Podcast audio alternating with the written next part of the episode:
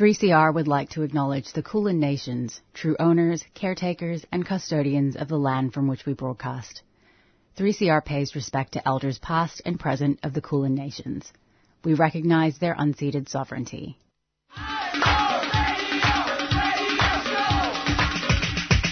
This is 3CR Breakfast. Oh yeah. Alternative news, analysis, and current affairs. Monday to Friday, 7am till 8.30am. Only double.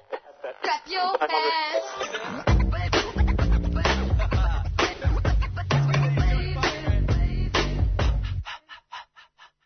Good morning, listeners. You're on Thursday morning breakfast on 3CR 855 AM, and it is, oh my gosh, the 2nd of June.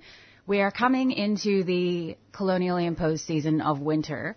Um, but how's everybody doing today? I feel alive as much as I can. I don't know why that was the first thing that came to my brain. I feel alive. How about you, Malika? Um, I feel warm. I feel like that's simple. I'm very grateful for insulation and good heating in the studios. Yeah, absolutely. I feel like um, it's an it feels like a luxury in here to be able to wear just two layers. it's um yeah. How about how about that uh, Melbourne insulation, folks? How are we feeling in our in our poorly insulated rentals? Uh, yeah, I live in a double brick flat, uh, so it is uh, quiet, but you can feel the breeze through every little crack in every brick, and even though there's paint over it, I feel like I can still feel it. Wow, amazing. Um, It sounds terrible. Um, unlike our show, which is going to be great. So, how about we jump into our lineup? Um, do you want to take us away, Inez? Absolutely. Uh, so we're listening to a pre-record with Janelle De Silva, who is a multidisciplinary artist, speaker, and birth worker.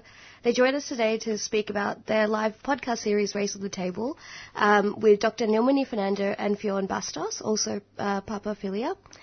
These free public events at 260 in Brunswick unpack issues marginalised artists face and discuss the vital role artists play in healing race and racism. The latest, the last podcast recording, sorry, will be this Saturday, 4th of June, between 2 to 3, and you can grab your tickets through Eventbrite. Awesome. And then we are joined by Jimmy Grant from the band Big Pharma. Bit of a light-hearted interview, but uh, Big Pharma is an upcoming Naarm-based band that brings joyful lyrics, jangly guitar lines, and big energy. And he joins us today to talk about making joyful music and having a sweet creative time with your pals. The next show will be supporting Kid and Heal at B East in Brunswick for free on Saturday the 11th of June from 6pm. It is one musical harvest you will not want to miss. Oh my God, that's adorable. um, after that, we are joined by Professor Nancy Baxter, who's the head of the Melbourne School of Population and Global Health. And Professor Baxter is joining us to speak about the need for a comprehensive public health strategy to deal with the spread of COVID-19 and influenza in the face of rising infection rates as we enter the colder months. And after that, we're going to be joined by Anastasia Kangere, who's a rank and file candidate running for the position of General Secretary of the National Tertiary Education Union, or NTEU. And Anastasia is speaking with us today about the need to transform the NTEU to save jobs and rebuild the sector. She's currently a worker in the sector as a casual academic, a rank and file worker, and is supported by a crew of campaigners in her push for a new NTEU. And lastly, we're joined by Holly Jones, who's a researcher in the Healthy Housing Unit at the Melbourne School of Population and Global Health. Her research focuses on mould in housing, and she joins us to discuss their new research into mould in housing, as well as the need for climate action to ch- tackle this. Wow, we have uh, we, we've got a very Melbourne School of Population and Global Health uh, heavy show today. Just thinking that. Unintentional, but uh, I think it's going to be fantastic. Um, we might just jump into a little community service announcement and then get stuck into it.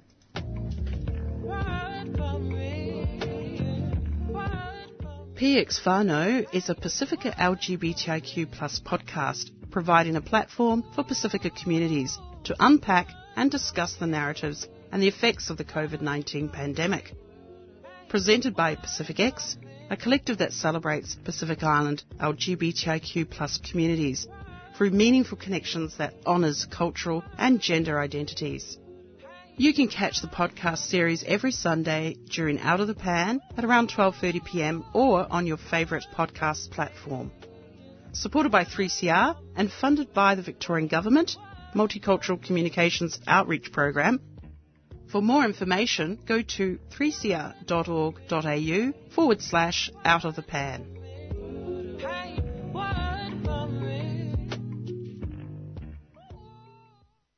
And we're back on Thursday morning breakfast on 3CR 855 AM. And here are the news headlines for Thursday, the 2nd of June. A, a historic draft legislation which would prevent medical interventions on intersex people without their consent was released in the ACT this week. The proposed legislation sets out conditions for informed consent and mandates provision of advice and support for intersex people who do seek and opt in for medical procedures, as well as an advisory panel for children and people who do not have the capacity con- to consent. A spokesperson from the Intersex Human Rights Australia said the draft legislation has been a long time coming and hopes it can be used as a model at the national level. In other news, Green Senator Lydia Thorpe says she is willing to risk losing her parliamentary position to continue protesting native logging following the Victorian state government's proposed changes to protest laws. The proposed changes mean those found guilty of disrupting native forest logging could face a year in prison or up to $21,000 in fines. Senator Thorpe, a Djabwurrung Gunai Gunditjmara woman who continues to protest against logging on her traditional land in eastern Victoria, says state governments do not have uh, jurisdiction over traditional lands. Also in headlines, a landmark court decision handed down this week will help workers recover unpaid wages from employers. The Federal Circuit and Family Court of Australia has ruled that individuals, not just employing businesses, can now be named in small claims cases to recover unpaid wages and entitlements. The decision overturns a 10-year legal precedent that allowed company directors to avoid liability by deregistering the company or shifting assets, meaning that victims of wage theft were not often paid the amounts ordered to them by the courts. In local news, a report into management of contaminated soil at the Westgate Tunnel project site has found that Victoria's Environmental Protection Authority failed to effectively engage with local communities who were worried about the impact that toxic soil dumping would have on local waterways, wildlife and residents. The findings released this week revealed the EPA told the state ombudsman that engaging with the community on where to dump the toxic soil would be a waste of time because of the level of anger in the community. The EPA accepted recommendations from the report and will publish environmental management plans from the landfill operators managing the dump sites. And finally, in headlines, the decision on Julian Assange's extradition to the United States is due in the coming weeks in the UK, and Labour MPs are calling on Prime Minister Anthony Albanese to speak out against the move.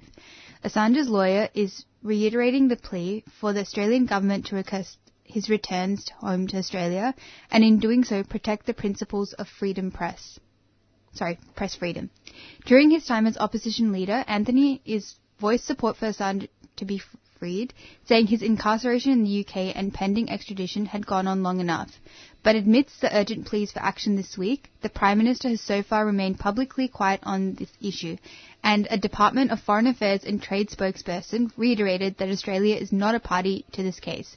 If extradited to the US, Assange faces a possible penalty of up to 175 years in jail for espionage charges. These have been the news headlines for Thursday, the 2nd of June. You're listening to 3CR.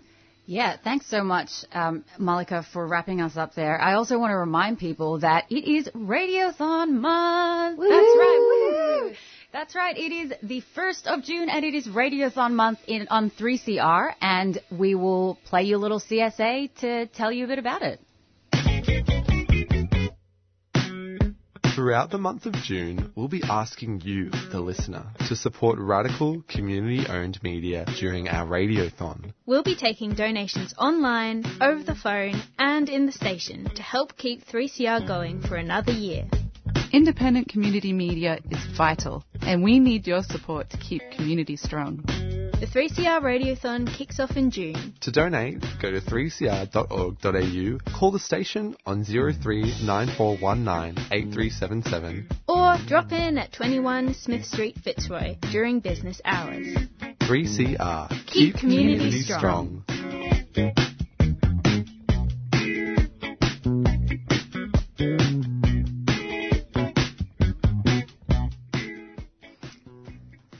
Cute, very upbeat music there for, for that little sting. I very much enjoyed it. Just a reminder, you know that you can uh, direct your pledge towards specific shows. And I'm not saying it's a competition, but I am saying that Thursday Breakfast uh, deserves and wants your money. So uh, you can head to the special breakfast fundraiser, which is three. Oh, sorry, no, no, it is not. It is Give Now.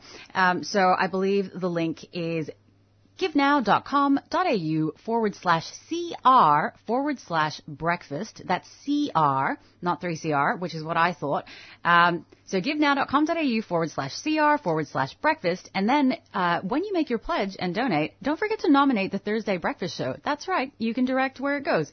Um, and yeah, every cent really helps. Um, Every uh, donation over $2 is tax deductible, but really every little bit helps to keep community radio going and keep community strong. That's the theme of our fundraising this year, and I, you know, can't commend enough the excellent broadcasters on this station for all the work that they do to provide, you know, valuable news and current affairs to you know, their communities. We have a lot of community language shows as well, but also to, you know, have these critical discussions that you're not going to find anywhere else on mainstream media.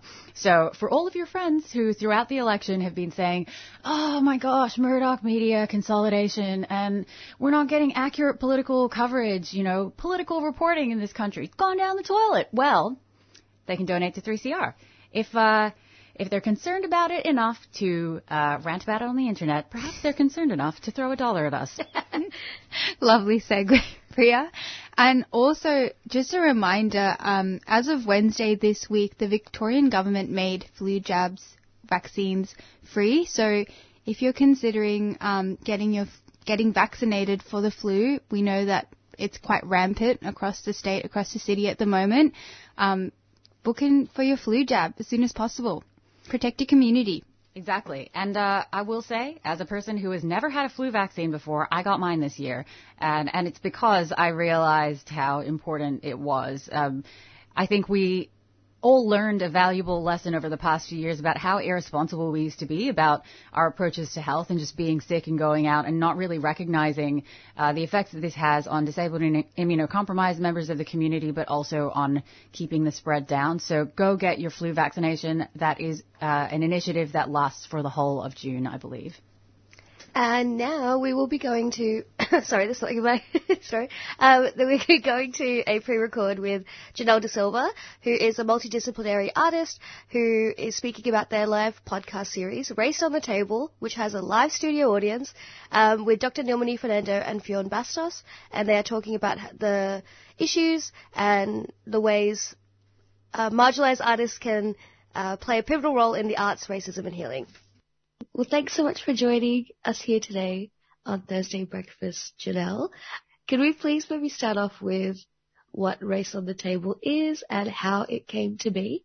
Yeah, sure. So, yeah, firstly, I just want to say that I'm coming to you from the unceded lands of the Wadawurrung people of the Kulin Nation. And uh, I give my respect to the elders, past and present. Uh, Race on the Table came from a residency, a long-term residency that Dr. Nilmini Fernando, Fionn Bastos and myself have been occupying the seats. Um, Nilmini and Fionn a bit longer than me, a year longer. So uh, their residency started in 2020 and mine in 2021. So this is the culmination of, you know, two years of a conversation that um, we have been having as interdisciplinary women of color, artists of color, um, particularly from uh, Southeast Asian countries and the way in which our particular experience informs our practice as well as um, the ways in which we are allies or not allies um, when we're working within the systems that have been created to um, support our work. So yes, we've, I mean, Dr. Nilmini is, you know, she's spent her life uh, unpacking this from an intellectual perspective, and Fionn's on the ground working with the Wurundjeri people.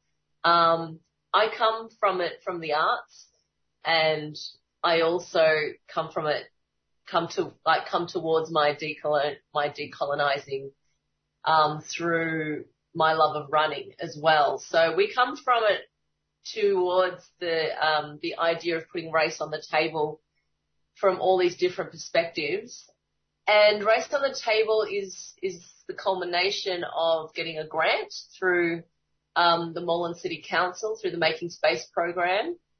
And we decided that we would create a platform where we could share these conversations that we're having and bring it out to the broader public, let alone internationally, but more so um, our BIPOC community because we understand how complex and intricate those places are that we traverse when we are um, descendants of, of intergenerational trauma as well and have lived experience of racism and oppression. Um, however, we we still have the privilege of being, in inverted commas, Australian citizens, and all of the privileges that come with that. Um, and then the way that assimilation has affected us intergenerationally as well in order to um, to position ourselves as, spoke, as spokespeople or leaders in our community or or in our fields. Uh, so it's very fraught. And it's important that we can unpack this, we can dissect it, we can look at it for what it is, um, we can name the things that make us feel uncomfortable, that position us in ways that are very delicate, you know, um, and that we must tread lightly and understand um, all of the ways in which we are privileged to, to have our voices as well. So that's what Race on the Table is. That's where it came from, and hopefully where it goes is um, is with more funding. And I feel like it was a really cathartic, beautiful space to be in because I went to the last live recording. Um, and I was crying every five minutes and it felt like it was like really beautiful, cathartic tears because there was something about the energy in the space and uh, feeling welcome to share your experiences. And, you know, I just want to also thank you all for that. But I guess also when you are all making the show, were there any particular emotions or thoughts that you wanted to highlight in yourselves or evoke in the audience? Yeah, yes. Um, as I said, this, this, um, developed organically. So really what we did when we, before we started our meeting, we would just debrief where we were at. And what we found was that we were really tired and frustrated, um, dealing with whiteness as a culture, as a colonial system, um, and the way in which that that is um, upheld and inferred in our cultural behaviour, but upheld through our systems of power. Um, it was those, it was, it was those emotions and reflections that initially, um, you know, it was, that was the conception of the work was that it was so cathartic and so healing to hear each other, to recognize that we weren't alone, to understand that there was, there was actually some very clear, um, shared themes that were going on um, and that we all of a sudden had all of these scenarios that we were like, oh yeah, this happened to me and that, and it was all the same types of, um, gatekeeping that we were, and lateral violence that we were experiencing and trying to unpack. Like it was, so yeah, I guess that the reason why you possibly felt that so, um, deeply is because we this is, you know, after two years of us having these conversations, we're very clear about the way in which our dynamic operates, what the work is, and what we want to share, which is a space of healing, of intergenerational healing. Breaking intergenerational silence is a, is a privilege and a choice that we have as possibly first generation Australians in inverted commas, um, of, of immigrant parents or people who have immigrated here, we have this other side of mainstream culture where we are encouraged to name things and speak about things. Um, as you would know, it it provides a whole new perspective for people like us from the global majority. There is, you know, there is a deep inherent embodiment of having to silence yourself and cut off your emotions. So bringing our bodies into space is the first thing that we, where we choose to do with the work is to really invite, like take the time and acknowledge that we are all bodies in space that we're choosing to come together. That's probably the, the most pivotal part of the work. Um, so yes, it, it, does move us that you felt that. Uh, and yes, we encourage it. We honor the tears. They're incredibly healing. Yeah, it felt like it was like a really wonderfully healing space and um, almost like a unique vulnerability. I feel like a lot of vulnerability often is you invite people into your house only when it's clean and when mm. you've done the dishes. Um, but yeah. when it's like true vulnerability is inviting people in when it is a bit messy and maybe you're not super proud of the place, but you still want people to be there. And I feel like the space is held really beautifully and it is cathartic, but one of my favorite parts of the podcast is the unbelievable acts of whiteness segment. um, I love the sound that comes on before it happens. Acts of whiteness. um, I think that is, uh, I'm floored by whoever came up with that name. That's fantastic. But I guess also why did you want to include this in the show? And, you know, you spoke about healing before.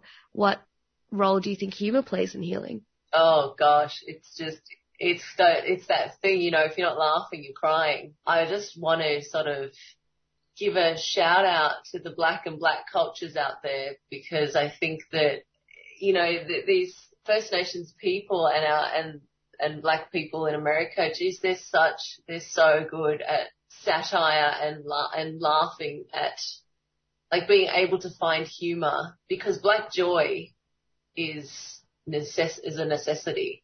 As I developed as a performer, I realized that comedy was my niche because I was able to use satire to be able to have social commentary, but actually make it interesting by being funny and coming together with Nilmini and Fionn. Yeah, we, we were on the floor rolling around when we would, um, when we would share unbelievable acts of whiteness with each other. And then we, and then it just, because we were saying unbelievable so much, then, um, I do remember when that phrase unbelievable acts of whiteness came up.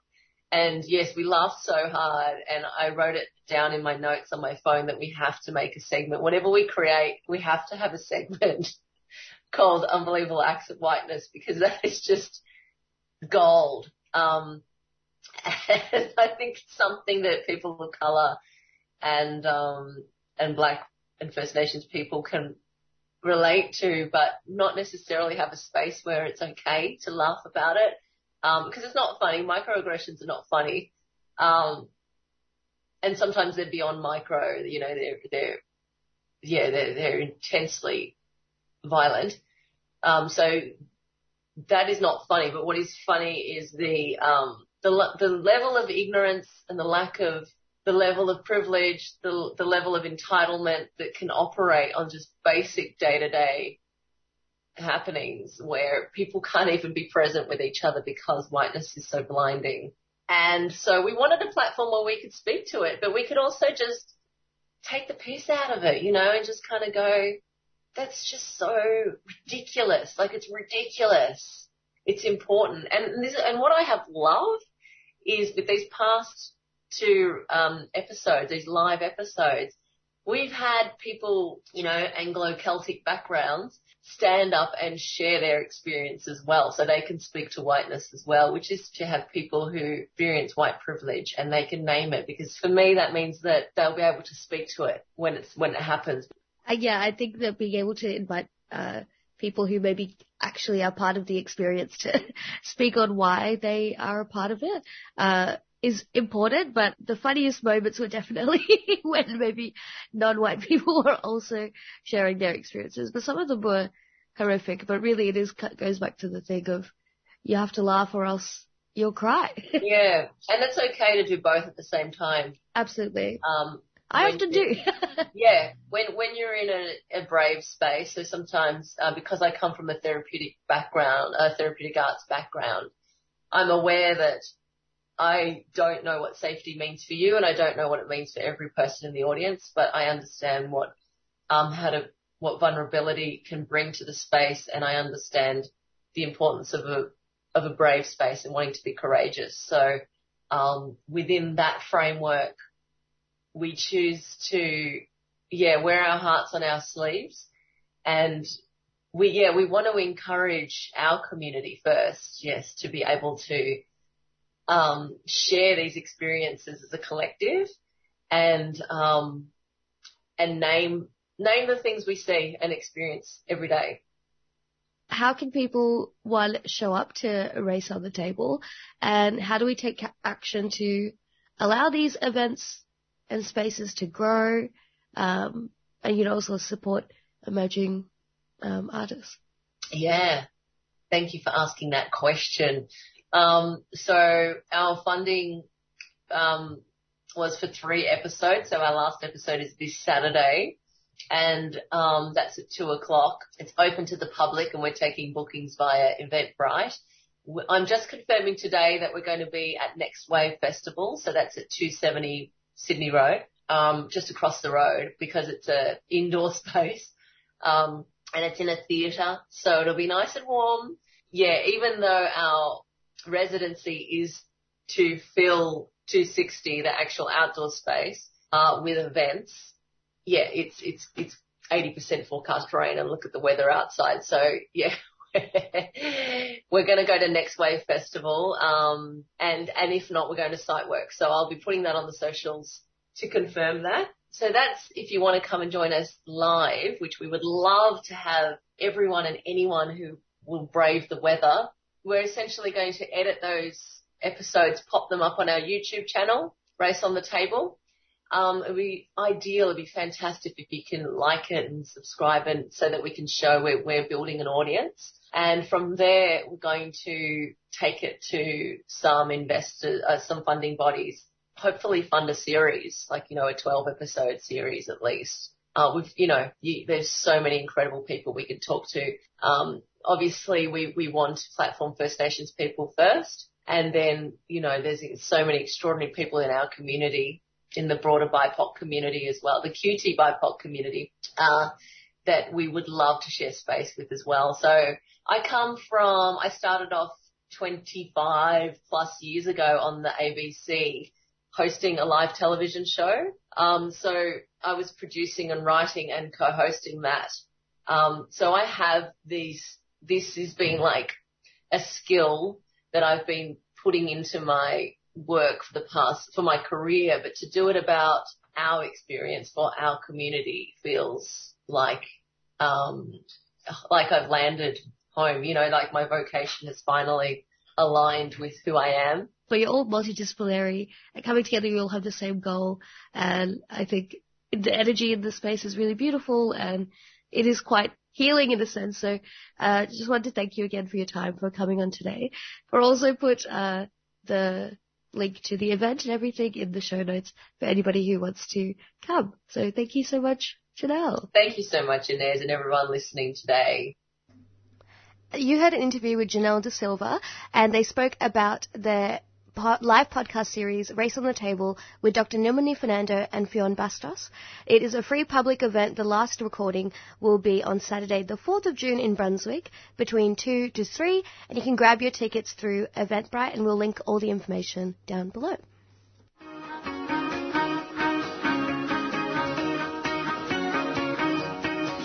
Tune in to Stick Together, all about workers' rights and social justice.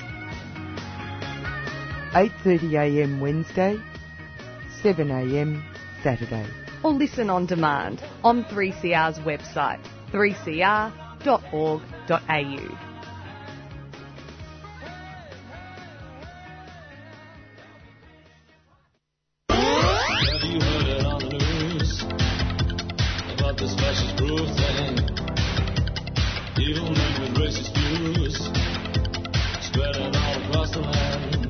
They're pulling on the boots in Brazil and wiping off the eggshells in Moorabbin. Fascism's on the march, and we say, yeah, nah. Yeah Nah Pasaran is a new weekly program on 3CR dedicated to tracking this rise in Australia, Aotearoa, and all around our increasingly warm little globe.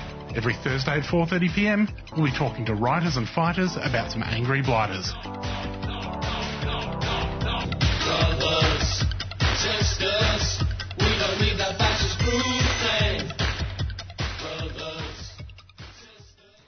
And now we are joined by Jimmy Grant, who is one fifth of the band Big Pharma. And Big Pharma is an up and coming Naarm based band that brings platters of joyful lyrics and jangly guitar lines, stonking bass and big energy. And he joins us today to talk about making joyful music and having a sweet creative time with your pals. Thanks so much for joining us here today, Jimmy. Thank you for having me on. no worries, absolutely anytime. Um, can we start with the name? Because Big Pharma might just be one of the best band names I have ever heard of. Uh, could you touch on maybe how the name came about and who else is in the band? So um, the name is disputed as to how it came about. None of us can really remember. Um, I think we were out with Cal. It was just after one of the big lockdowns in 2020 ended, and we were out at Carlton Gardens trying to come up with band names. Um, and someone said Big Pharma. Nobody really remember who says Big Pharma. And that was how the idea came about. And we spelled it with an F. It's obviously a play on words for Big Pharmaceuticals. Um, we used to, before we came up with that, we had a Google Doc with about a hundred different band names on it. Uh, and none of them really stuck. So that just, that just sort of came about in the moment and everybody seemed to be happy with it. Yeah. And, um, so everybody else in the band, so it's Cal, who's my housemate, who plays bass and guitar on some of the songs. And then we've got Declan, who's also my housemate, who plays drums on everything. Then we've got, and they're both brothers as well, Cal and Declan. And then we've got two other brothers, Sean, who plays keyboard, and Stefan, who plays guitar and saxophone. And myself, obviously, on guitar and bass in a couple songs. Yeah, Jimmy, I'm just wondering where is um, where is your brother? You seem to be a bit left out in this scenario. I just say that they're all my they're all my brothers. Oh, that's very that's very sweet. Um, yeah, I mean, going on to the next question, this sounds like you know working with two brothers, and I know you guys have known each other for a really long time. Um, could you speak maybe about how what are some of the joys of working with some of your best pals? Um, I think one of the the best joys is coming just coming up with a song or a part of a song that we all think sounds really good, and just I think that moment of um, creation of realizing like oh this sounds really good, and just playing it with your friends, it's a really great feeling um, when you just come up with something in the moment. Um, obviously, as well, like getting, you know, we mainly play to our friends and family, um, which we love. Like it's it's just a sort of social thing for us. Most of the time we play, we get to see so many of our friends and our family, and just all hang out at every show. Um, and we all just really appreciate that. One of the best aspects of it.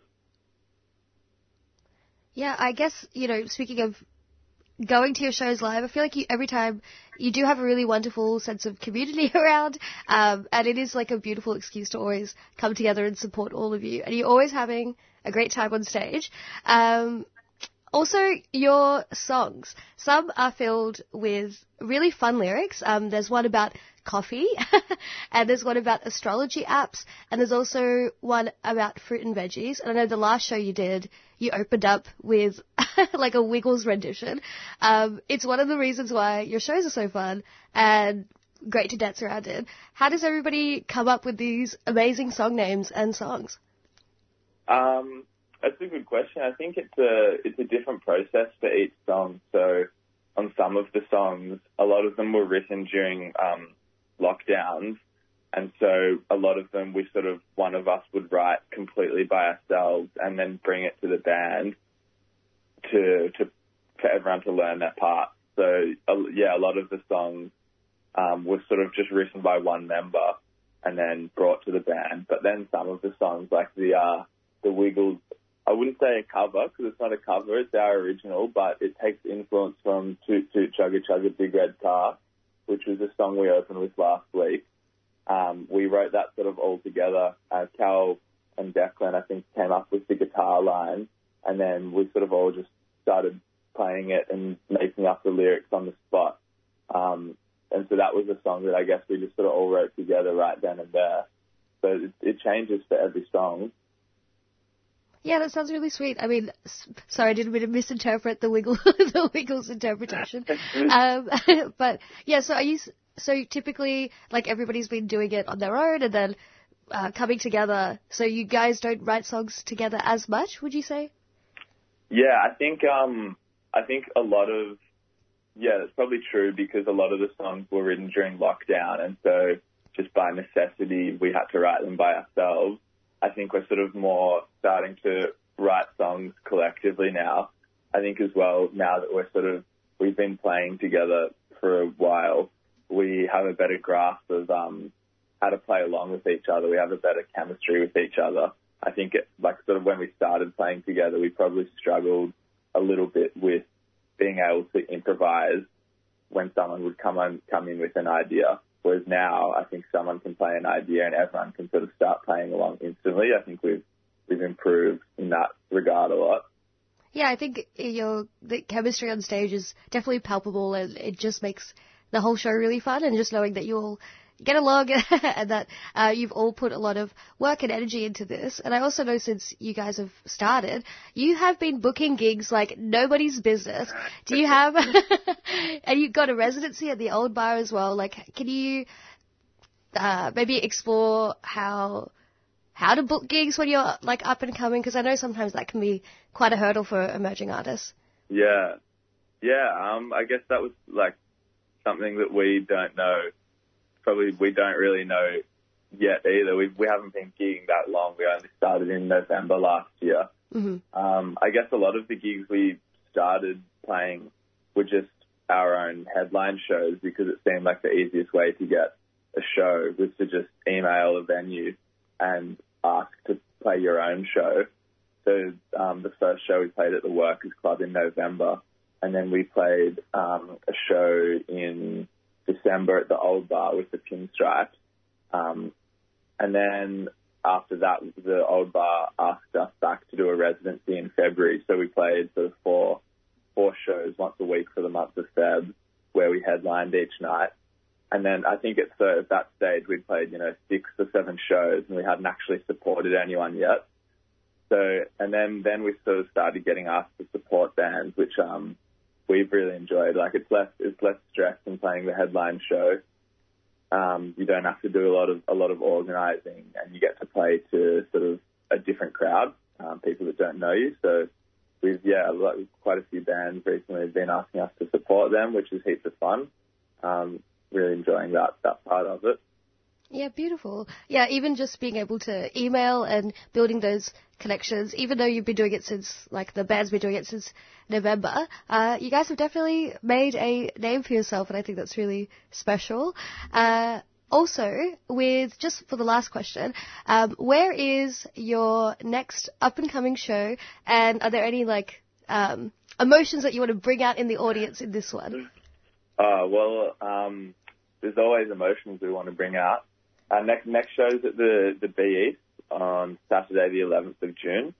So that's um it's a burger place in Brunswick East, and we're supporting Kitten Heel, which are a band from Sydney. They they play really awesome music. It's sort of like this dancey.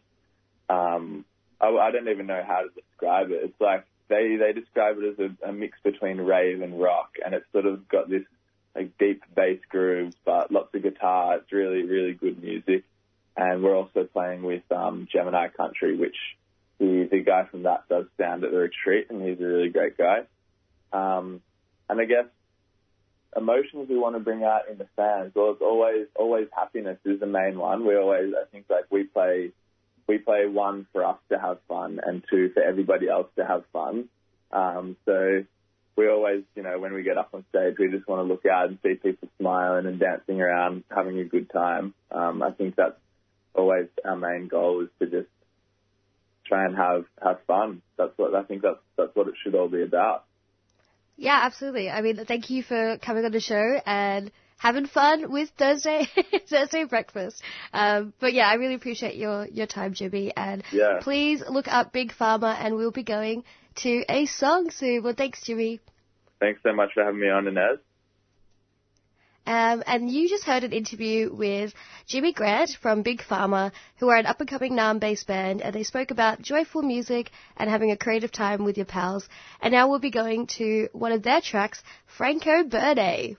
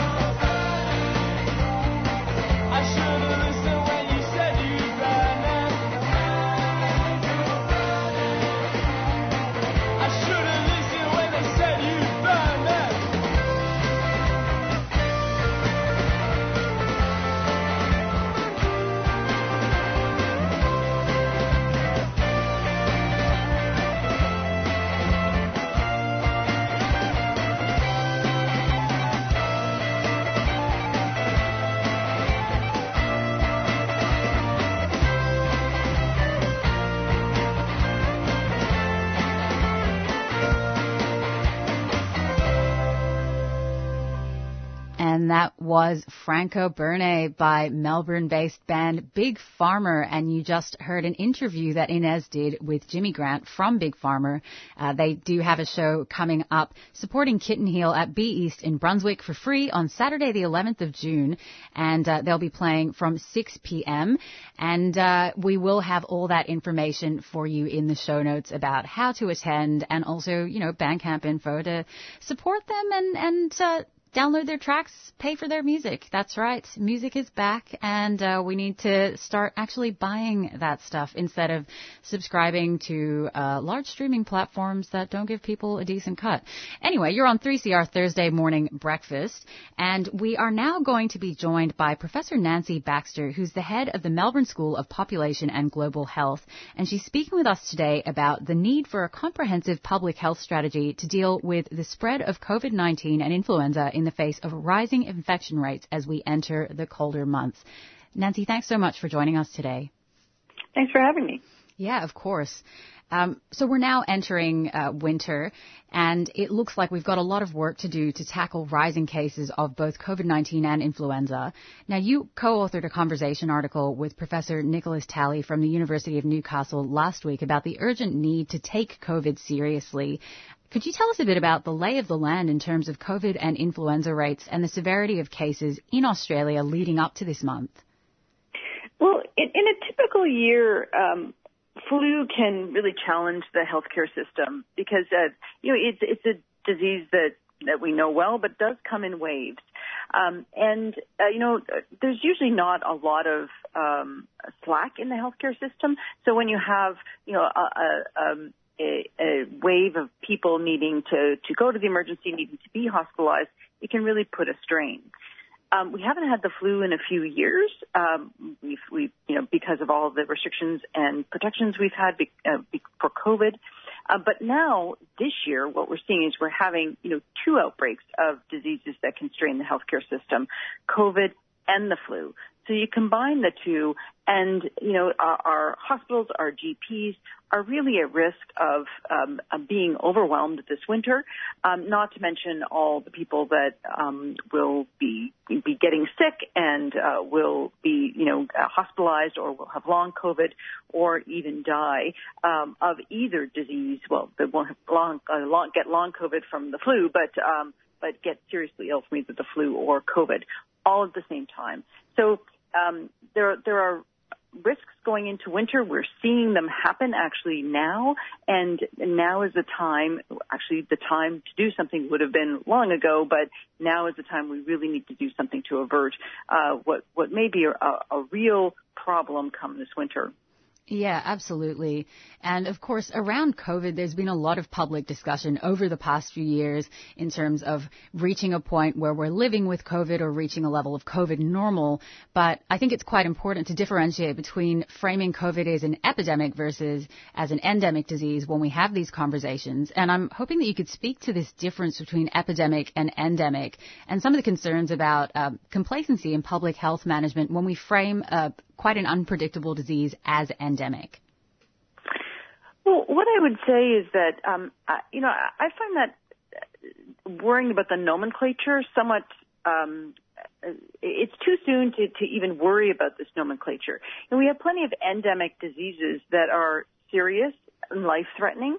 You know, um, malaria is an endemic disease. It kills millions of people every year. Um, so I, I do think worrying about whether it's endemic or epidemic doesn't really matter. You know, endemic means you have a fairly, you know, we're not getting rid of it. You have a fairly um, uh, consistent rate of cases over time, so a little bit of a predictable disease. Epidemic means it comes in waves. So the flu, although we've we've had it um, forever, uh, for, for thousands of years, and it does come in waves sometimes, is an endemic disease as well. Um, so I don't think the, the what we call it really matters. I think what we should be thinking about is whether this continues to be a public health threat, whether this um, uh, whether COVID continues to be um, something we should be concerned about on a daily basis and whether we should do something about COVID. It doesn't really matter whether it's endemic or epidemic in terms of the fact that it's becoming you know, one of the major killers of Australians right now, and it is going to be a major cause of disability in Australians over time with long COVID. So I think whether that's epidemic or whether that's endemic doesn't really matter. I think the issue about epidemic is that because COVID comes in waves similar to the flu, that it can overwhelm healthcare systems, even if even if we um, you know have periods of time where things are better, where you know a, a wave passes, it still has the threat to overwhelm healthcare systems. So I think that's why we always need to be concerned about diseases that have that um, have that element to them, uh, because you know, there, um, if we don't do something to control the outbreaks of these diseases, then that the numbers can get very high and uh, the healthcare system can um, not be able to, to cope with with the uh, uh, outbreaks, but also because they're not able to cope with the outbreaks, it can make it challenging to cope with with the, the normal care that's that's delivered by by hospitals and GPs. Um, so uh, to me, the what you name it doesn't matter so much as this is continuing to be a public health risk and something we should be doing more about. Yeah, definitely. And I appreciate you um, clarifying that because, um, and, and also linking it into the nature of the public health response required because it's been pretty clear that there have been some uh, concerns about public health management at both the federal and state government levels. Um, and I mean, over the past week, we have seen most states announce the free flu shot availability across June to try and tackle this rapid spread of influenza alongside COVID. But I was wondering if you could speak to the levels of flu shot uptake across the country so far, as well as to the COVID booster uptake and the importance of these measures. Yeah, well, this is a, great thing because this is one of the key things that we can do something about. This is something active that we can do to help control both of these diseases is to, to get vaccinated. Currently, in terms of the flu, only about 27% of Australians have been vaccinated. I think programs uh, introducing free flu vaccination were late. They should have been started much earlier to make sure people were protected. we know that this year um, we we definitely are seeing the flu, so it's not going to be like 2020 and 2021 where we had very little flu. We're seeing the flu. We're seeing it, it's it's looking like it's going to at least be an average flu year. It may well be a worse than average flu year, but at least it's going to be an average flu year. But an average flu year at the same time as we're having an outbreak of COVID. So really important that we do what we can to, to protect um, people uh, against both diseases. Currently, about 27% of people have had the flu vaccine. We need to get that much higher. The flu is a, a threat to people of all ages. Unlike COVID, that it seems to be that COVID is milder in young people. The flu can be more severe in children, so uh, than in than in adults. So it's really important that people in all age groups get vaccinated for the flu.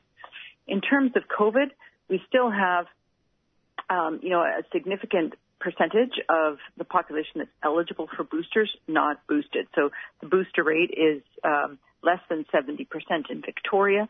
So um, we know that that third dose is really important in terms of um, helping protect people from um, severe disease, hospitalization, and death. Um, so that third disease, that third dose makes a difference. So getting that third dose uh, rate up as high as the primary vaccination rate really important. And in the future, we'll likely think of COVID uh, vaccines is a three dose regimen, not a two dose regimen. So the third dose is really important. We know for people at risk, a winter dose, so an additional dose, um, will benefit in terms of preventing hospitalization and death. So for people that are at risk, so uh, people that are older, over 65, people in aged care, disability care, um, people who have um, immune compromise, uh, younger people who are Aboriginal and Torres Strait Islanders. Um, these people will have benefit from a winter dose. Um, so, so we need to get more people, more jabs in arms. Uh, you know, mm. bottom line, we need to get more jabs in arms, both flu and and COVID. Um, good news is, if you haven't had your booster or haven't had your winter dose, you can have it at the same time as your flu vaccination. Mm. So, so that that's the good news. There's there's no issue with having both at the same time. Excellent. Well, I think, yeah, in terms of actually um, getting people in the door to get jabs in arms. Uh, it's also important to talk about the Victorian health system, which has been buckling under the strain of both COVID cases and also um, issues around the government's provision of alternative and supported accommodation for hundreds of disabled and elderly community members who are in sort of in limbo in hospital at the moment as well. And this has had pretty serious flow-on effects for effective, ethical, and humane provision of medical care to all patients, um, you know, coming in with any sort of illness. And the ambulance service in the state is also unable to meet the level of public demand. So I'm wondering what actions should be taken at the state level to improve public health service provision, including, um, you know, improving access to getting the flu vaccine as well.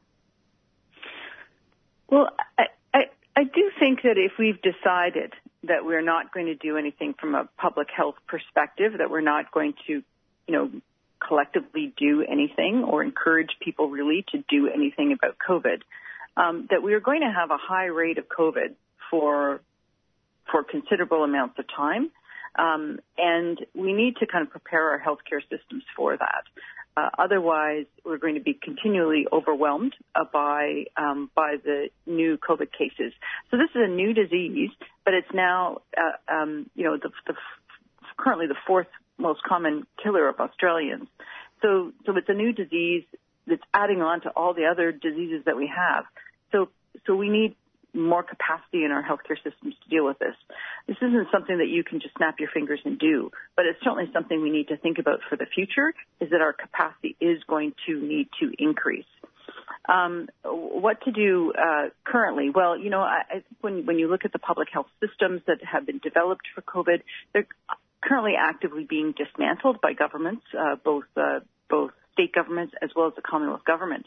And I think that that's premature because the, the public health disaster is not over. So I think we need to make sure that the, the systems that we've developed for hospital in the home, um, for the public health um, control of COVID, they need to be maintained um, because uh, if we start to kind of decrease our funding of things like hospital and home, it's just going to strain our current hospital system um, uh, you know, you know, I, I think that as the flu season goes on, um, there may maybe need to to um, try to manage the uh, acute care system by things like uh, affecting surgery. Uh, it's really the only thing we have in the in the acute care system that that that can be changed in terms of decreased. Um, uh, you know, very few people other than those coming in for elective surgery in hospitals are there because they don't need they don't have to be from an urgent or emergent perspective. Mm. Um, I'm a surgeon. It's not something that I kind of take lightly in terms of reducing elective surgery, but um, but that is the only lever that hospitals have in terms of, of reducing um, reducing the influx to the system, uh, and that may be something that they have to um, decrease over the winter season just because we were having both this outbreak of the flu and outbreak of COVID. Um, and that's what's going to happen to us if we don't do something to control either. Yeah, definitely, and it, it does speak to this need for, I guess, investment and capacity building in in our uh, public health system, uh, so that there there's less of a I guess less of less pressure to have these kinds of, of trade-offs that are quite you know difficult difficult decisions to make. Um, Yeah. So yeah, finally, considering that the new federal cabinet appointments have been announced this week for the Albanese government, did you want to comment on some of the strategies that the new federal government should be prioritising in terms of public health related to COVID and the flu from a national level? Well, first, I think they need to make it clear that that third dose is necessary, and so the third dose should be required to be considered fully vaccinated. Uh, and there should be a push to get all of Australians vaccinated with their booster dose because that will reduce hospitalizations, death, and long COVID. So I think that's really important, number one. Um, uh, and I, I do think that there's been um, a lack of willingness to talk about COVID because of the election. It was not something that either party wanted to talk about because it uh, kind of is a problem with no easy solution. So these aren't things that politicians generally want to talk about during elections. Uh, and, they weren't kind of forced to by the press either. So we haven't talked about COVID, so we don't really know anyone's position on COVID. Um, uh, but people now, now that we have the election is over, people now need to to to govern and to lead uh, and to make a difference in terms of this COVID outbreak. And what do I mean by that? So we basically um, are giving our our leaders are giving the impression that no one needs to do anything about COVID now. That that that COVID is over. That the the public health emergency is over, and that we can just go back to our normal lives. Um, so COVID normal means not doing anything about COVID. Uh, we're seeing the uh, the impact of that. So, um, you know, COVID now is the fourth most common killer of Australians. It's a new disease that now is the fourth most common killer of Australians. We're seeing persistently high cases. Uh, we're seeing, you know, persistently high hospitalizations, and we're not even really talking about long COVID.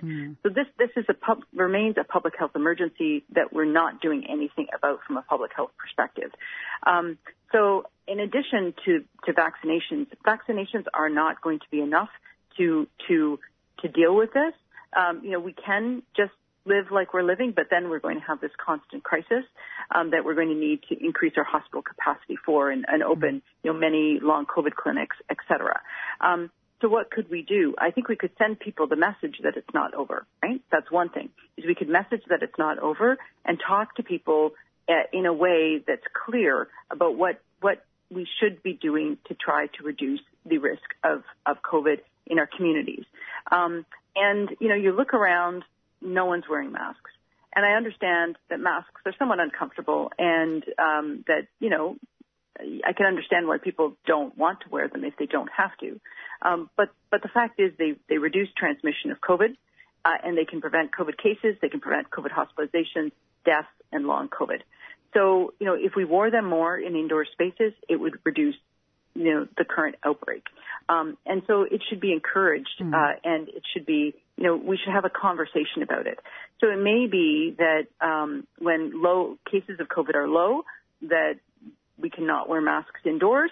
Um, but when cases of COVID start to go up, that we need to wear masks indoors. We should have conversations like that, telling people what they can do to try to reduce COVID instead of having no conversations, no leadership that just leads to this, you know, both lack of boosters in terms of vaccination, but also lack of sensible public health measures to actually deal with this. The other Yeah. thing is improving our ventilation. Mhm. So we know that if you don't have good ventilation, um, you are you and someone in in the space has COVID, you're breathing in the COVID that someone else has exhaled, and it it, it it's what causes COVID to transmit. So if we improve the quality of our indoor air, then we're going to reduce the transmission of COVID. So we need to actually take that seriously. We need public health communication about that, and we need um, alternatives and support for people to actually be able to um, to achieve that. Yeah. Um, we have effective antivirals. It's really somewhat challenging to get them into people because they need to be given to people very quickly from onset of COVID to prevent COVID from becoming more serious. We need to really support GPs in terms of this, this new care that they have to deliver to getting to getting this happening, to getting hmm. Paxlovid into people who need it.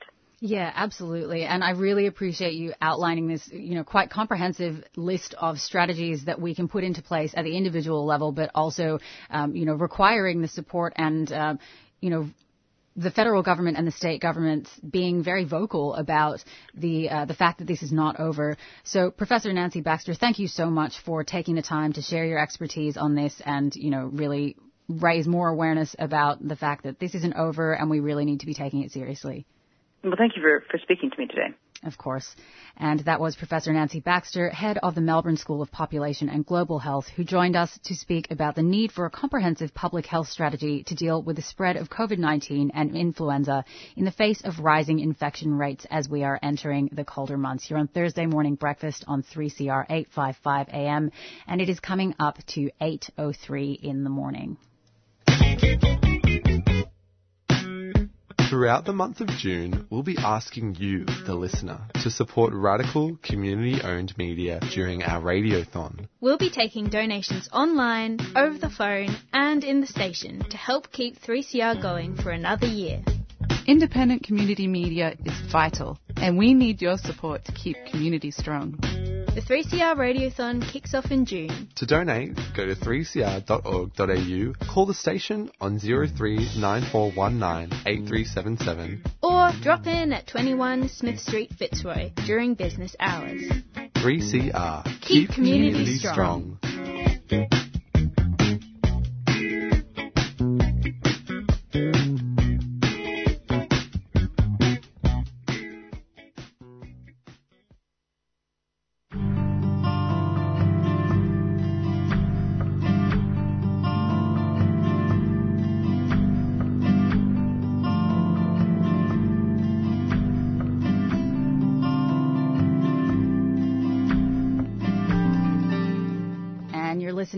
Thursday Morning Breakfast on 3CR 855 AM. And we are joined now by Anastasia Kangere, who is a rank and file candidate running for the position of General Secretary of the National Tertiary Education Union, or NTEU, speaking with us today about the need to transform the NTEU to save jobs and rebuild the sector.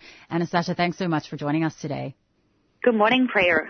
It's a beautiful morning to be on 3CR. It's always a beautiful morning to be on 3CR, and we're so glad to have you with us to talk about this uh, campaign and some of the things that you're seeking to change. So we did cover some of the lay of the land in the Australian tertiary education sector last week regarding job insecurity for workers and the ways that universities have sort of closed ranks and focused on profit margins over the last few years. But I was hoping that you could tell us a bit more about this in terms of the role and actions of the NTU over this time, such as in relation to initiatives such as the Job Protection Framework. Absolutely. So the Jobs Protection Framework was an agreement that was put together between senior union management and senior university management to, um, well, theoretically to save jobs. And this happened very early on as the pandemic hit Australia. So one of the issues there was that it happened incredibly early as things were happening and it also happened behind closed doors. So this really angered the membership because they felt like they had not been consulted in this process. I mean, they hadn't been. Um, and they then were not given really an opportunity to deliberate on this agreement and whether it was actually going to be beneficial to workers. I think that the Jobs Protection Framework is best understood as a symptom rather than a cause. It's a symptom of a union that is is very weak. The fear that drove senior union, union management into that closed door meeting with bosses is a real fear. Um, and the concern that we did not have the density, we did not have the participation, we did not have the collective power to actually fight against the cuts that bosses were planning to push through as a result of the pandemic was real. I guess what my issue is, is that the way of dealing with that fear was to delve deeper basically into this um, concessionary, bureaucratic, mm. top-down style of unionism rather than using that as the moment to realize, wow, this is really bad and we need to make a change. Mm. Yeah, and I guess in terms of the, the sort of changes that you're seeing that are required and, and, the scale of the crisis of tertiary education in Australia, can you also speak to the importance of the union being able to take strike action when needed? So, for example, last week we spoke with uh, an NTU member at the University of Sydney about the strike action there, but this is quite rare in the sector in Australia. So, what differences do you see between advocacy and organising um, as a union? Yeah, okay, this is a question that we love at NUNTU because we love talking about organising. So an advocacy model of unionism basically requires basically doesn't require anything of members. Occasionally members will be the face of some kind of public campaign and that member will be generally handpicked again by senior executives of the union. An organising model of unionism sees the workers as the absolute centre of everything that the union does, directing strategy, creating campaigns, and we have this phrase um, amongst organising enthusiasts, every worker a member, every member an organiser. So it's a vision of extremely high density and then also of extremely high participation and trust in those members. So if we talk about the, the USYD strike, it is true, yes, that um, the NTU is, is often reluctant to strike. And again, I would say that this is there is some good reason for this. Um, density is not strong, and running strikes have really strong union density, and we don't have really strong participation and trust amongst those workers who are members of the union. It, it, it risk it can be a sign of weakness. So I, so I definitely do understand uh, the caution that can surround that decision. Again, what the issue is is what are we doing NTU to change this situation of low density, low participation, low trust. And that's again what I'm not seeing um, the leadership for, which is why I'm running for General Secretary. Mm. Yeah, actually, this really links well into another question that I had for you about the importance of building solidarity between academic, permanent, and casual workers and between academic and non-academic tertiary education workers because these mm-hmm. are all represented by the NTEU. And it looks like it'll be a key part of this change that you're hoping to bring. Uh, what's your assessment of current avenues for democratic participation and solidarity between different types of workers in the sector in the NTEU, including as we've been approaching the 2022 NTEU elections?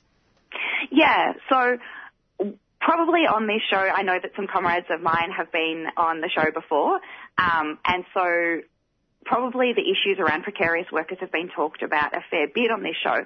What I might start with is talking about professional staff, or otherwise known as non-academic staff or general staff in universities there can be, and look, I will, you know, I, I will accept this that sometimes academic workers can uh, see ourselves as the centre of the university and not um, do enough to understand and appreciate the absolutely crucial work the professional workers do, um, and that also has sometimes been reflected in the NTEU, where sometimes, um, particularly kind of the rhetorics of the uni- of the union can. Uh, really focus on us as kind of intellectual leaders and, and these kinds of language about NTU workers and members that doesn't that, that assumes that those are academic workers, which of course it, of course is false. Um, it's it, it, does vary quite a lot between universities, the proportions, but certainly at least 40 um, and then up to 60% of workers in the sector will be uh, professional staff. So obviously, uh, effective unionism means extremely high density, which means creating really strong links between these people. And also, I think when you start thinking strategically as a unionist about doing things like strike action and other creative forms of industrial action, professional staff are the ones who keep the lights on. So they're actually incredibly strategic locations um, to, to start thinking about industrial action in. Like, can you imagine if you got uh, all of the IT staff or all of the library staff on strike or taking some kind of protected Mm. industrial action? That is going to have massive immediate impacts, which quite frankly, academic workers um, simply can't have. So again, the vision needs to be of every worker in the sector working together, understanding the contribution that every other worker makes, and in a complete relationship of trust, which creates that collective power so we can win. Yeah, absolutely. And I really like the, the emphasis on, I don't know, I don't know if it's appropriate for me to use this terminology, but on like sort of being quite militant against the idea of intellectual Yes. vanguardism in the, yes. um, in, in the organizing because really like the, the, especially thinking about the role of library workers, for example, um, and seeing library workers go on strike earlier this year, um, I believe in Geelong, you know, it's, it's quite a crucial role that library workers play. Um, in in the whole you know academic ecosystem. Um, so just to wrap up, what strategies do you propose to build confidence and trust in the NTU to seriously consider the needs and livelihoods of all workers of all identities and to be accountable to members and also non-members in the sector? What would a new NTU look like? Okay, amazing question. And I love that you mentioned non-members there because it's really crucial to us that we see every worker in the sector who isn't yet a member, they're just a comrade that we haven't convinced yet. Um, and this kind of um, really dismissive attitude that sometimes can permeate amongst the NTU, we're just not a serious enough organising union to take to have that kind of contempt for people who, in the vast majority of cases, simply haven't been asked. So yes, we need to be accountable for those people. We need to at every at every stage, every decision that we make, we need to be thinking, would this reflect well on us if non-members knew about these decisions? Would they be excited to join this union? And that's something that at UNTU we have always pushed for democratic, transparent, accountable processes that will allow the union to to be an organisation that we can be proud of and that we can proudly go out and represent to non-members and say, this is a fantastic organisation. This is an organisation that takes social justice seriously, that is profoundly democratic, that always deals in a really accountable and transparent and open way with any issues that occur, that genuinely cares about every single worker in the sector. And you should join. And that really changes the kinds of organising conversations that you can have when you can represent with so much pride and confidence in your organisation. Yeah, absolutely. Look, Anastasia, thank you so much for taking the time to speak with us about the plan for a new NTU, about the changes that are needed in the sector, and wishing you all the best with the campaign. We will put links uh, for people to read more and find out more in the show notes, but thank you so much. Thank you so much, Priya, and all of your comrades there. Excellent. And that was Anastasia Kangere, who's a rank and file candidate running for the position of General Secretary of the National Tertiary Education Union, or NTEU. And she spoke with us today about the need to transform the NTEU to save jobs and rebuild the sector. You're on Thursday morning breakfast on 3CR 855 AM. 3CR would like to thank our sponsors, Earth Greetings. Cards that connect, care, and celebrate. Support wildlife and habitat with every purchase. Inspired by nature, giving back to the planet. Learn more at earthgreetings.com.au.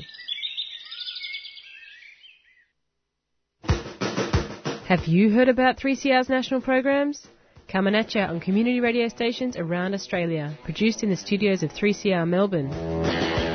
Services will be cut, jobs may well be lost, and workers' entitlements will be undermined. Their basic human rights are as important as everyone else. Over 200 million years, individual species have evolved. I mean, birds were once dinosaurs. Anything nasty online seems to be targeted against women. Muckaty is a bad deal, but Muckaty is absolutely not a done deal. You're listening to Women on the Line. Welcome again to Lost in Science. And welcome to another edition of the Radioactive Show. You've been listening to Earth Matters on the Community Radio Network. Hello and welcome to Accent of Women.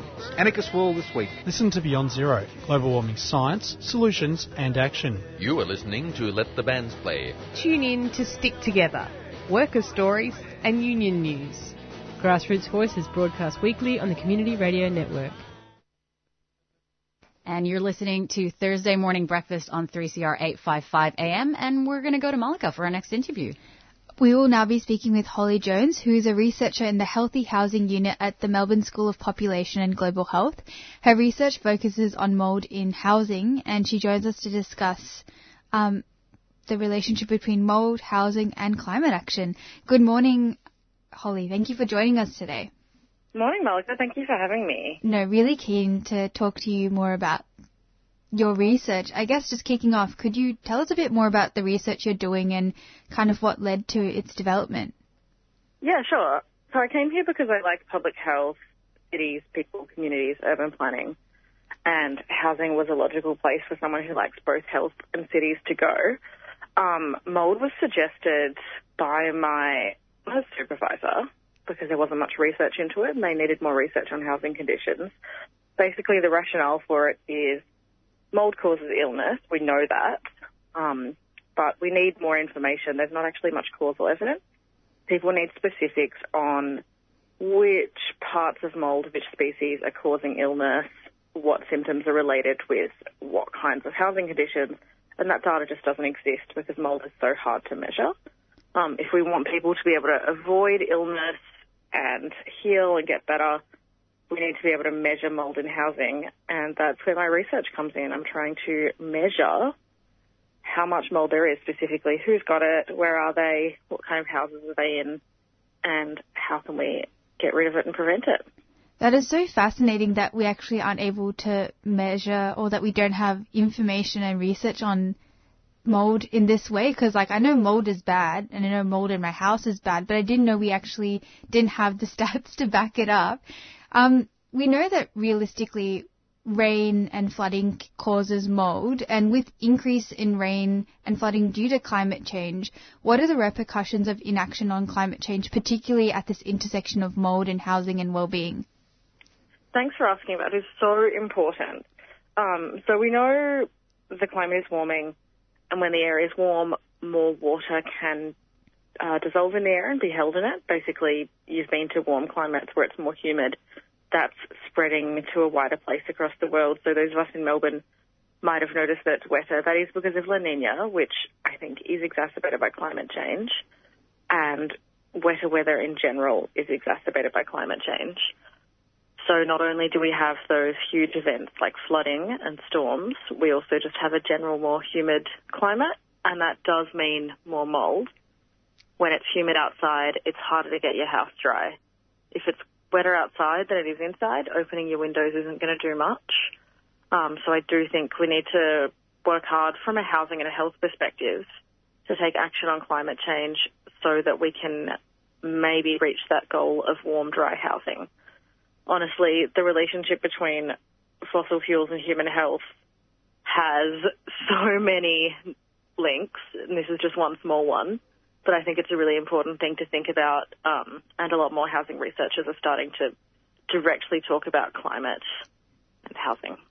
Um, no, thank you for like outlining that linkage and the different steps that kind of lead to this kind of issue. Um, as someone who over the last three years has lived in a house that was extremely poorly insulated and there was no ventilation and it kind of struck a fire within me to be passionate about the difficulties of homes in Australia being poorly designed from that insulation and ventilation perspective.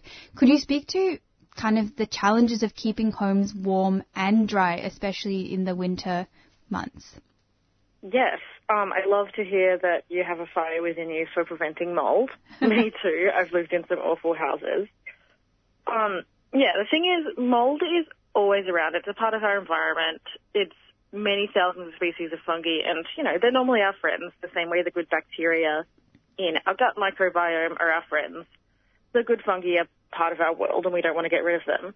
When it becomes a problem is when it's wet, which creates an environment for those fungi that might have more toxic effects to grow. Um, that's when you will see things like black mold growing. Um, and houses that aren't insulated or ventilated are hard to keep warm and dry.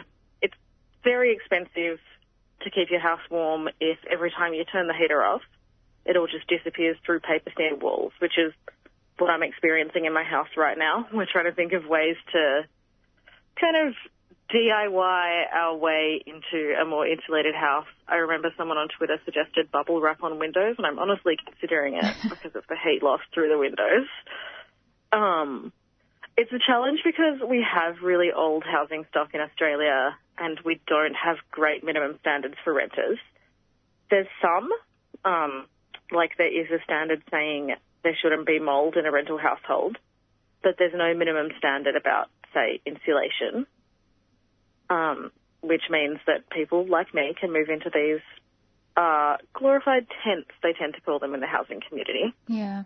Um, and I also want to bring up the National Construction Code and the way it has the very noble goal of increasing thermal efficiency, that is, keeping houses warmer, which is great. That's what that's what I want. That's what I was just saying. Well insulated, but unfortunately, the code that has been in place over the last decade or so has prioritised warmth over ventilation, which Mm. means that a lot of new builds you'll find are very watertight and water vapour can't escape from them. That's an issue because we're breathing out all day. Humans breathe out water vapour. If your house is too watertight, like in the brand new apartments we're seeing popping up all over Melbourne, um, that water will just gather inside, condense on the windows, condense on the walls, condense in places you can't see, like the roof cavity or subfloor, and you'll end up with mold, and that can be hidden as well. I've heard some horror stories from people who, you know, their landlord will send in a builder who'll pull up the carpet in a new build and find that it's soaked underneath because of the way the building is, and that building is built perfectly to code. So we're hoping to see the construction code change this year Yeah. so that would need ventilation as well as heat. So it sounds like there's so many layers to this. It's like the legislation, the codes, also knowing about our rights as renters as well, because I'm Mhm. sure myself included, um, did not know that there was leg- like Had some rights around this. So it's also keeping ourselves informed and being able to access that information as well. And so your research group is currently doing a survey with free mold measurement for up to 100 Melbourne residents. How can listeners sign up to this? Because this is a really great initiative. Yes, um, would love to have as many responses as possible. We're only measuring the mould in 100 houses because it's quite expensive and that's all we have the funding to afford. Um, listeners can sign up to the survey. It's around 15 minutes um, at our website, which is healthyhousing-CRE. CRE stands for Centre of Research Excellence. So that's healthyhousing-CRE.org forward slash mould. Um, and that's mould spelt in the Australian way with a U. Oh, I didn't know that there was different spellings, but that thank you for clarifying that. And we'll definitely put that in the show notes. And um, any final thoughts or comments on mold that you would like to share with our listeners today? Hmm. Um, don't try and kill it with chemicals. That won't kill the mycelium and hyphae underneath. Best way is to physically remove it and keep your house warm and dry. Thank you so much for joining us today, Holly. Um, who knew a conversation around mold could really center around human rights, climate action, and health and well-being? right? And it's such a surprise. Thanks for having me. Thanks again. You're listening to 3CR 855 AM, and we were joined by Holly Jones, who is a researcher in the Healthy Housing Unit at the Melbourne School of Population and Global Health. Her research focuses on mould in housing, and she joined us to discuss their research into mould housing as well as the need for climate action to tackle this. Yeah, it was really interesting, and I think it's so um, vital to have researchers like Holly talking about mold as a housing justice issue because I think, um, you know, housing conditions do get talked about a bit, but when you see researchers like Holly in this Center for Research Excellence, but also people like Sweltering Cities who are looking into issues around insulation, um, it's just so vital to, you know, have all of the data that they're collecting in our arsenal, I guess, to push for housing justice and, and the construction of safe homes for everyone. Um, so we're coming up to the end of time on today's show, but we might do a quick rundown of what we covered today. So Inez, you want to take it away with our first two? Yes, uh, we were first joined by Janelle De Silva, who's a multidisciplinary artist, talking about their live podcast series, Race on the Table, with Dr. Nilmini Fernando and Fionn Bastos. And they talk about artists and race and healing. And the last podcast recording will be on Saturday, 4th of June, between 2 to 3. And you can grab your tickets on Eventbrite, and it'll be at an indoor venue because it's raining at New Wave 270 Sydney Road, Brunswick. And then we were joined by Jimmy Grant, who is part of the band Big Pharma, and they spoke about making creative music with your pals, bringing joy to music. And their next show will be at Kitten Heel at B East on Friday. Oh, for free, sorry, on Saturday the 11th of June from 6 p.m. Excellent. And we'll have those in, uh, that information in our show notes. And after that, we were joined by Professor Nancy Baxter, who's the head of the Melbourne Pop- School of Population and Global Health, who joined us to speak about the need for a comprehensive public health strategy to deal with the spread of COVID-19 and influenza in the face of rising infection rates as we enter the colder months. And after, after that, we were joined by Anastasia Kangere, who's a rank and file candidate running for the position of General Secretary of the National Tertiary Education Union and spoke with us today about the need to transform transform the NTEU to save jobs and rebuild the sector. And lastly, we were joined by Holly Jones, who is a researcher in the Healthy Housing Unit at the Melbourne School of Population and Global Health, and her research focuses on mould in housing. And um, we will include this information in the show notes, but her research group is currently doing a survey with free mould measurements for up to 100 Melbourne residents. Yeah, excellent. And before we wrap up for today, just want to add another plug uh, for Radiothon on 3CR. It's going to be our special Radiothon program next week, so definitely tune in because we're going to be calling some of our favorite guests, replaying some interviews um, from across the year that we've loved. And uh, if you donate, we'll play a little cash uh, money sound and uh, read your name out on air. So looking forward to it. And if you want to donate in advance and uh, just guarantee yourself a shout out, you know, guarantee yourself a shout out so that you don't have to worry about being up um, fumbling with your phone during the show, you can go to givenow.com.au forward slash CR forward slash breakfast. And don't forget to nominate the Thursday Breakfast Show in your pledge because we would hate for you to put in a donation, uh, be listening out for your shout out, and we wouldn't know that you'd uh, given something to Thursday Brekkie. So you can do that. But you can also call the station on 94198377 to donate and head to 3cr.org.au forward slash donate as well. Um, yeah, that's all we've got time for today. Thanks so much, guys. Uh, always a pleasure. Always a pleasure. Thanks, Priya. Thanks, Inez. 3CR Breakfast would like to thank the New International Bookshop, Melbourne's independent radical bookstore and venue, for their financial support of this program. You can find Nibs in the basement of Trades Hall in Victoria Street, Carlton. While you're there, check out Radical Coffee, a worker-run cooperative cafe in the courtyard. Keep up to date with upcoming events at nibs.org.au. You've been listening to a 3CR podcast produced in the studios of independent community radio station 3CR in Melbourne, Australia. For more information, go to allthews.3cr.org.au.